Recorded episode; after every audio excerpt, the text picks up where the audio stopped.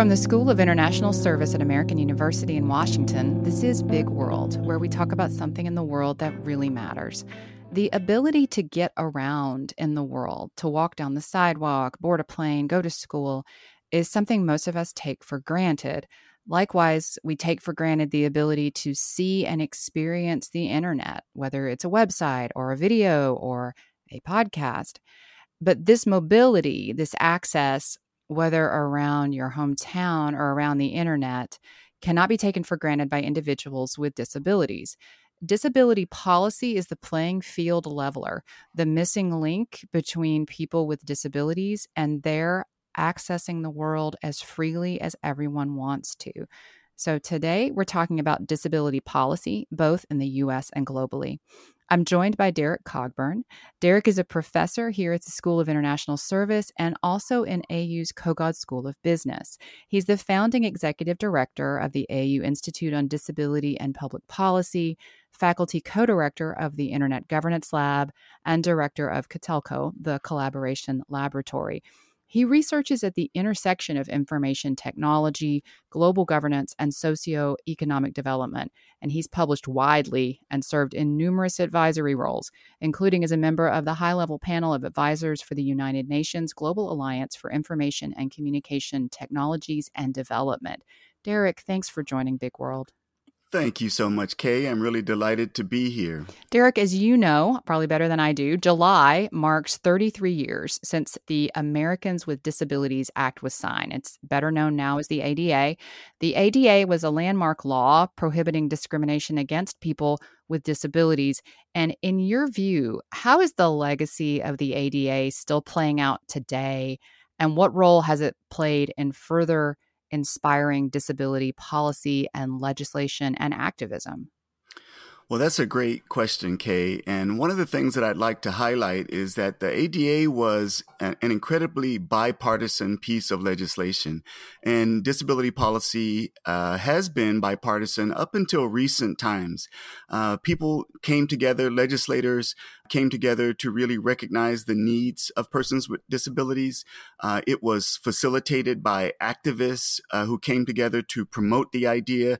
There's a famous picture uh, of uh, Capitol Hill with some of the stories of persons with disabilities uh, written out and stacked up on Capitol Hill, and it and it dramatically visualized the lives in, of persons with disabilities and really prick the, the hearts of legislators and encourage them to uh, to pass the ADA.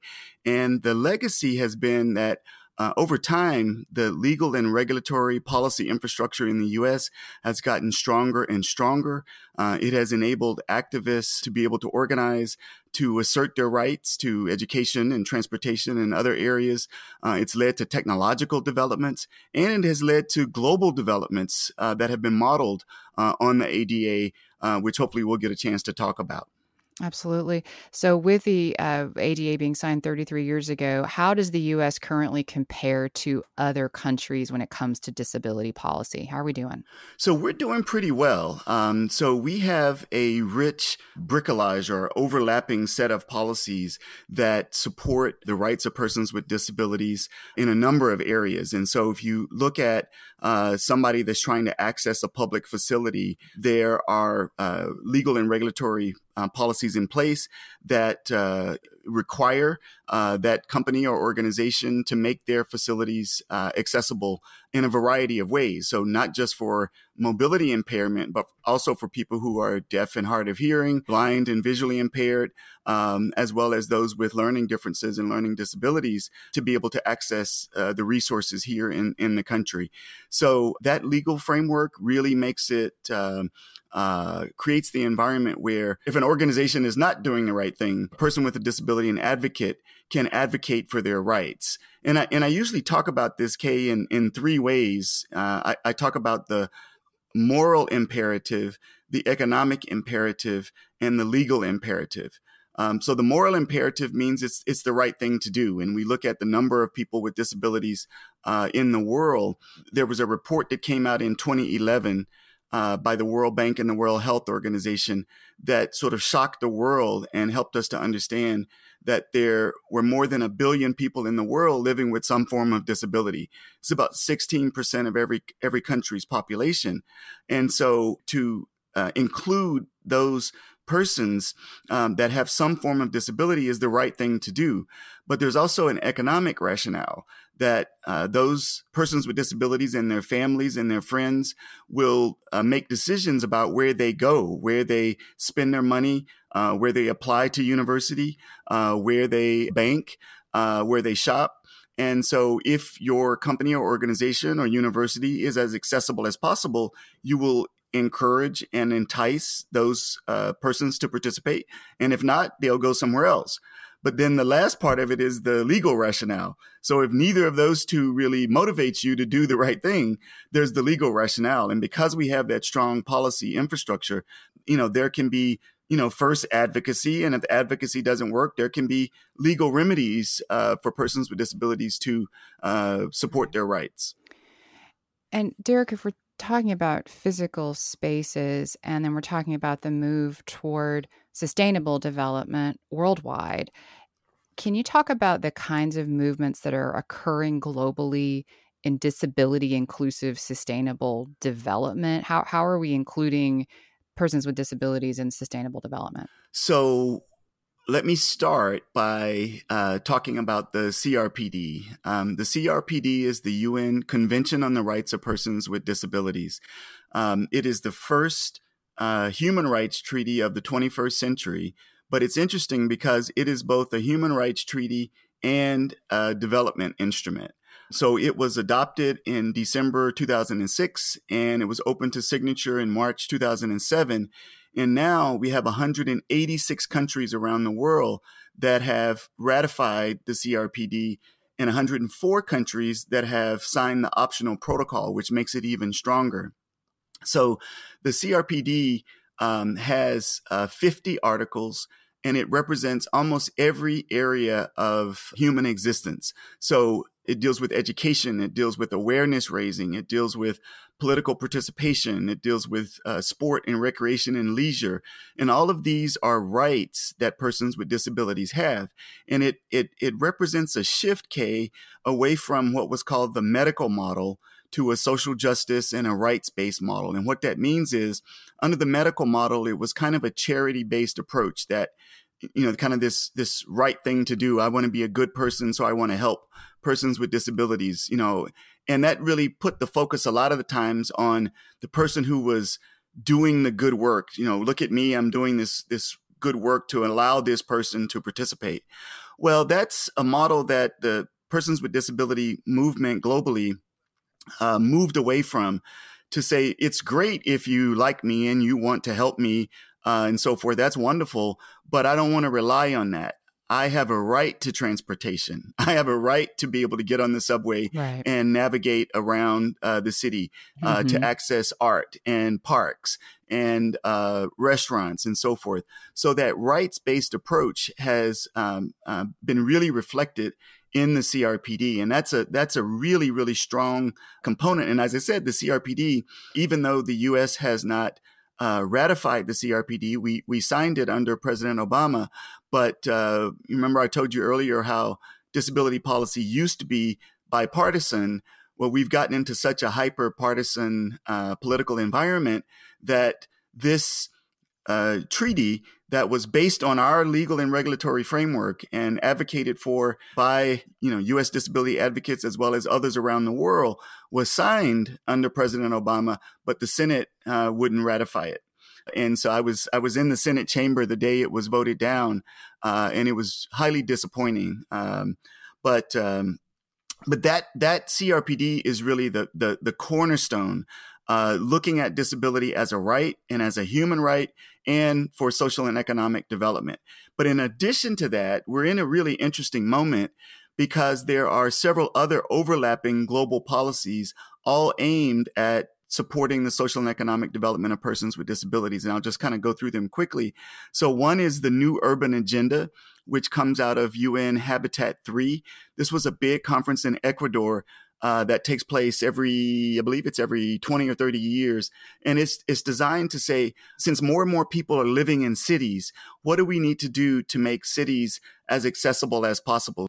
And then we have um, the Sustainable Development Goals. So the Sustainable Development Goals succeeded the Millennium Development Goals, which were designed to reduce poverty, uh, eliminate poverty by the year 2015. And so when the SDGs were adopted, the 17 uh, SDGs, they uh, overcame a lot of limitations of the Millennium Development Goals, including the fact that in the MDGs, there was no reference to persons with disabilities. So the ability to achieve the sustainable, de- the uh, Millennium Development Goals was limited by not including persons with disabilities. So the SDGs uh, has a very strong focus, uh, again, because of advocacy uh, uh, of these transnational persons with disability movements, a number of key components uh, into the SDGs focused on persons with disabilities.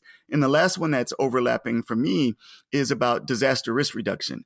So we know with climate change and all of the um, uh, developments that are happening, natural disasters are on the rise. So uh, hurricanes, floods, earthquakes, and so forth. So thinking about how do persons with disabilities fare under the highly likely uh, situation of a natural disaster striking a particular uh, country. And so the Sendai framework on disaster risk reduction focuses on helping uh, countries and cities be better prepared to deal with natural disasters. And there's something called the Dhaka Declaration, which focuses on disability inclusive disaster risk reduction. Um, so globally, Kay, uh, all of these strategic frameworks, and there are a few others uh, that are regionally based, uh, like the Incheon strategy for uh, the Asia Pacific and other regional strategies uh, that have come together to really facilitate thinking about specifically addressing the needs of persons with disabilities in uh, inclusive social and economic development. Derrick, I want to get into the internet realm, but before we do, just a couple of, of follow ups from um, that is great information. I am curious when the GOP led Senate did not ratify the CRPD. what was the rationale? Was it the kind of talking point about how the U.S. isn't going to have policy set for it by the UN? What what was their reason? That's essentially it. Um, there were a few red herrings that were thrown into the the mix, uh, which I'll, I'll, I'll get to in a second. But the the overarching concern was about U.S. Uh, national sovereignty. Um, surface argument was that um, the U.S. didn't want to have national policy set by some global tribunal, and that just would not have been the case. You know, anytime the U.S. accedes to a um, a treaty, you know, it mm-hmm. can have a package of what are called RUDs, uh, reservations, understandings, and declarations.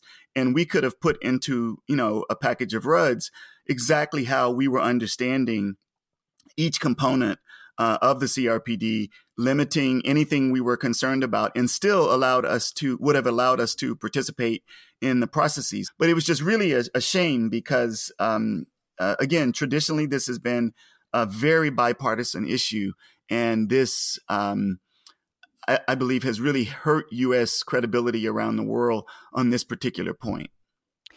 Yeah, and I imagine for someone who works, spends a lot of time in, in, global governance issues as you do, and you're a very positive person. Whenever I hear you talk, I'm always struck by the tone of positivity. But when I hear the Millennium Development Goals were intended to alleviate poverty by 2015, clearly that did not happen. The Sustainable Development Goals are even more ambitious, as you said, and more encompassing. If the US continues to be so reticent to ever engage in these types of multilateral um, development types of problems, mm-hmm. how well first of all how do you stay positive in the face of that and then second what what is the what's the way forward right yeah i i, I am a, i am an optimist i try to stay as positive as possible it is is disappointing i tell you uh, frequently but what it, what I think excites me is, uh, you know, I I value collaboration. I value mm-hmm. synergy. Um, one of the things that has been so exciting to me, as I mentioned, we've been uh, you know, I have a book on transnational advocacy networks in the Information Society that really looks at how technology has fueled the ability for civil society activists around the world to coordinate uh, and um, collaborate on their engagement with a variety of global governance processes, allowing distributed knowledge actors, um, you know, people who are knowledgeable about a particular subject to be able to uh, assist those networks as they're engaging on the ground at different conferences and meetings and so forth. And Kay, it has been so exciting to see these disability advocates coordinating uh, around the world in each of these different domains. Those kinds of things give me hope, uh, give me um, energy to continue to facilitate that kind of person to person collaboration around the world. And I believe that that kind of advocacy will um, have an impact on monitoring and the follow up on all of these areas, including the uh, the SDGs. Now, I have a big concern about the SDGs. We're about halfway through uh, the the SDG process, and there are not good um, evaluation mechanisms. Uh, there's no real good baseline data. What we have proposed is to go back and use text mining and AI to mine uh, documents to be able to give us a better baseline on all 17 SDGs, uh, and then to be able to go forward looking at a wide variety of sources, text based sources, to be able to assess the progress on uh, all of those SDGs. And we need that to be able to say, well, what's working, what's not working, where should we put extra effort, you know, and so forth. So, so uh, you know, technology for me is a way of really leveling the playing field and um, you know, creating an environment where uh, these kinds of interests can be uh, reflected and augmented globally.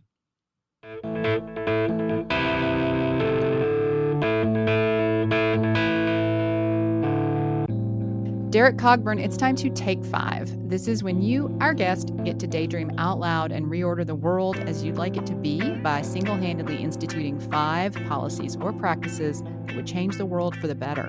What five disability policies would you want to see instituted globally? Oh my, I get to wave a magic wand and have these things happen. Blue okay. sky. Blue sky. All right, let me think here. So, um, the first thing that I would like to do is to see the CRPD ratified globally. There are some main countries that are missing, so the US is missing from that. We have signed the CRPD, but we have not ratified it. So, if I could wave a magic wand, I would definitely have the US ratify uh, the CRPD. Uh, related to that, um, in Southeast Asia, they have, or in the Asia Pacific rather, um, with UN ESCAP, uh, they have something called the Incheon strategy to make the right real. And what I like about that is there's one thing to put the rights in place and have countries ratify the convention. And what ratification means is that you've now um, um, acceded to the convention, you've um, either ensured that your current legal and policy infrastructure is in line with the components of the treaty uh, or you will put uh, the required legal uh, infrastructure in place uh, in your country. So it's one thing to have those rights, and then there's another thing to make those rights real. And so um, I would like to ensure that um, all those countries in the world that are now putting in place the CRPD are educating their population particularly the population of persons with disabilities, to know what their rights are and to facilitate uh, advocacy uh, for those rights. So that would be number two. Number three for me would be the Sendai framework and the Dhaka Declaration. I'm so proud of what the network that I work with, which is the Disability Inclusive Disaster Risk Reduction Network. So they met in Dhaka before Sendai to say, when we think about disaster risk reduction, this is what we need to focus on for persons with disabilities. And so they outlined a whole series of components that are specifically related to persons with disabilities in national disasters. And we're able to get a lot of that content into the globally accepted uh, framework. So I would like to see everybody maximize the use uh, of the Sendai framework and the Dhaka uh, Declaration. Um, I would say um, the new urban agenda. Um, I would like that to be more fully implemented as a, as a global policy framework uh, to make sure that cities are as accessible as possible. And uh, I think that the last one, I would say that the SDGs, you know, there are 17 SDGs. Uh, all of them are, you know, critically important. For me, two of them, uh, the SDG that focuses on cities and the SDG that focuses on education, are both absolutely critical uh, for me. And so I think that if we can start to identify, as we said earlier, what's working and what's not working uh, in the SDGs and put additional emphasis um, on those, um, I think that that would would help accelerate uh, a beneficial uh, approach to persons with disabilities globally. Wonderful, thank you. That's a good pivot. Let's shift to that that tech accessibility, uh, Derrick, because you know policy surrounding online accessibility for people with disabilities is an area that's been discussed more frequently in recent years, not only in academia or in in the the intertech world. It's definitely something that is uh, a broader uh, there's broader awareness around this. We're talking about things like screen readers and image alt text for people who cannot see and video captions for people who cannot hear in addition to other types of adaptations. So derrick what are some policy shifts in the realm of online accessibility over the last decade? And i'm thinking just about basic consumer websites. Where does the us currently stand in making our websites more accessible to to everybody. So on that front, um, I'd like to say a little bit about the U.S. and then a little bit about globally. Um, so in the U.S., again, we have this rich collection of uh, legal and policy frameworks that address that as well. So the ADA uh, has a number of components related to accessibility. There's um, uh, uh Section 508, uh, which uh, focuses on web accessibility as well and uh, really helps us to be able to point out you know when something is not accessible there are legal remedies to you know push back and make make sure that it is accessible. So in in universities for example when we think about uh, encouraging you know more persons with disabilities come to the university uh, and we're doing online learning or we're having digital resources you can't invite a person in or admit a person into the university and then they not be able to access the resources like everybody else. So you have to make sure if you're going to have a video, there's closed captioning. If you're going to have face to face meetings, you you know to the degree possible, you'd like to have sign language interpretation. If you're going to have digital materials, you'd like to make sure that those digital materials are designed in a way that they can be read by a screen reader. So um, so each of these areas um, uh, the U.S. has uh, this uh, framework that allows us to say, uh, if my content is not accessible, I have legal remedies. So if you look globally, um, there's there's a, a standard called WCAG, uh, which is the Web Content Accessibility Guidelines. Mm-hmm. You know, I like my acronyms. So we, I know that one. I'm, you, I'm familiar with that. You know one. that one. Good, good. so WCAG, uh, I believe is WCAG 2.1 or 2.2 now, lays out a set of expectations for what web content should look like and how do you make it accessible. So you know, you, you know, you need to have the ability to resize the web page or fonts and uh, have better color contrast and so forth. Now, in addition to that, and, and this has just been, you know, I've, I've slowed down my traveling the last several years, but when we were doing so much traveling internationally, particularly in Southeast Asia, uh, some of the technologies that we came into contact with have just been amazing. So imagine, Kay, I want to I want to mention two quickly if I can. So imagine you are a person who's blind, and remember one of the goals is to try to live as independently as possible. And so persons with disabilities like their independence and the ability to um, move around a, a city or, or town or whatever. So imagine somebody a, a merchant or a vendor is giving you change. You buy something and you give them some bills and they give you change and they're telling you that this is um, five dollars or five um, euro or whatever the case may be but you're blind and you don't really have any way of assessing are they really giving me five euros? So there are technologies that let you hold your iPhone up, scan the bill, and it'll tell you audibly what currency it is and what denomination it is. So that kind of, I mean, it's it's it's just amazing when you see uh, things like that. Uh, some of the new technologies for mobility, uh, both inside a building. So, so let's say um, you are uh, in a department store and you want to be independent in that shopping uh, in that department store. So you can use these apps that use things like iBeacons and so forth to tell you where you are in the building, can help navigate to where you want to go. And then when you want to go to another, you know, you want to go through the city to another location, uh, they've mapped that as well.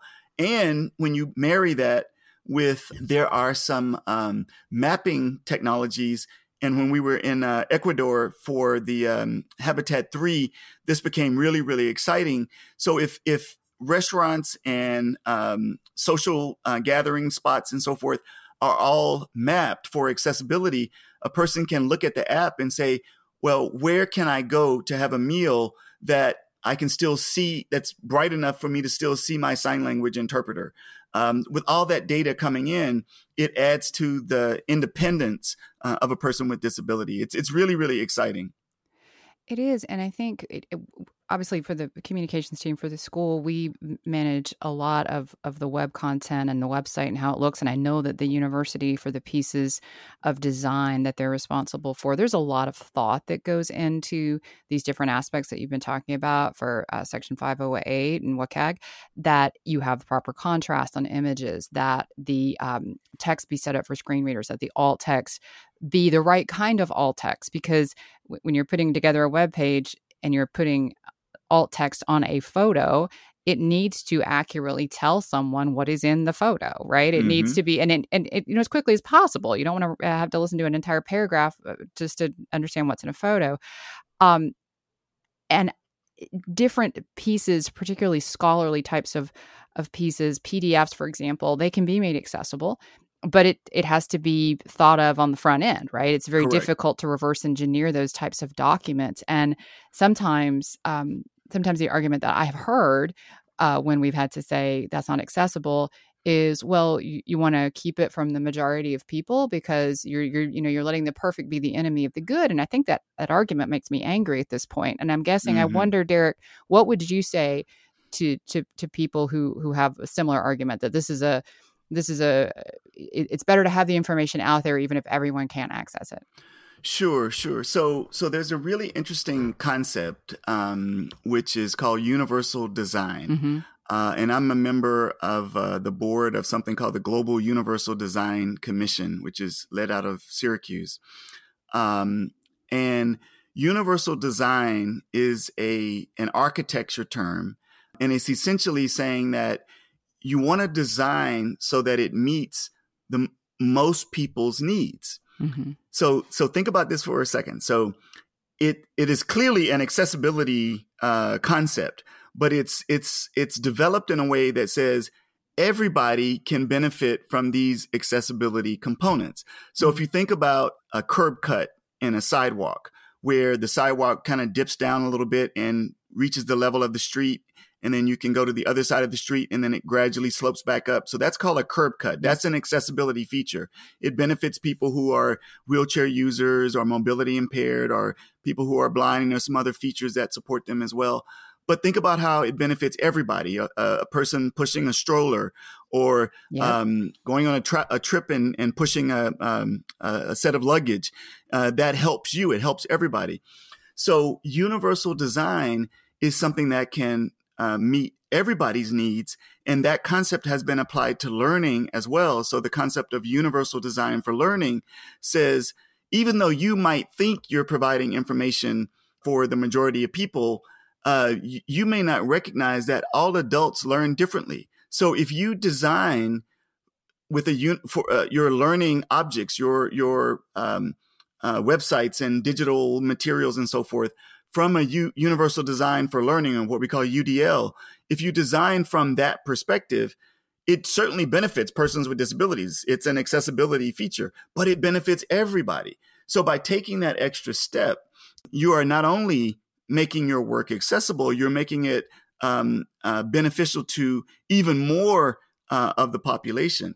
It's where that moral imperative and that economic imperative that you talked about kind of pair up. Because uh, if you've ever if you've ever tried to push a giant stroller uh, into a store that didn't have an ADA uh, required door width, you know that you you, you can't get in. Uh, so it, it's it like you said, it it benefits it benefits everyone. Derrick, last last question. Something that disability advocates point out is that there's a level of untapped potential when people can't give their best due to roadblocks. And as you said, uh, roughly 16% of people in every country have some type of, of disability. So last question is, and you can take this in the the moral or the economic or the legal lens or, or whatever you choose. What do you personally see as the ramifications of untapped potential? Mm when spaces, either physical or online, are not accessible to people with disabilities? Oh, wow. Um, so let me answer that in two ways. Um, the first is I believe strongly in the power of diversity. Uh, I, I, wrote a paper once diversity matters even at a distance. And the ability for diverse ideas, experiences, cultural frameworks uh, to be brought to bear on problems is huge. The more diverse ideas and experiences we can bring to the table to address these problems, the better. The more options, the more things that we we see uh, uh, that we wouldn't see otherwise uh, is important. So if you think about designing spaces for persons with disabilities, the disability community developed this mantra called Nothing About Us Without Us. And what that means is if you're trying to de- design a space for a person with a disability, you shouldn't take your perspective on it. You should involve them in the process to say, what would you like? Uh, and what would help? What would, what would be most beneficial to, to you and your needs?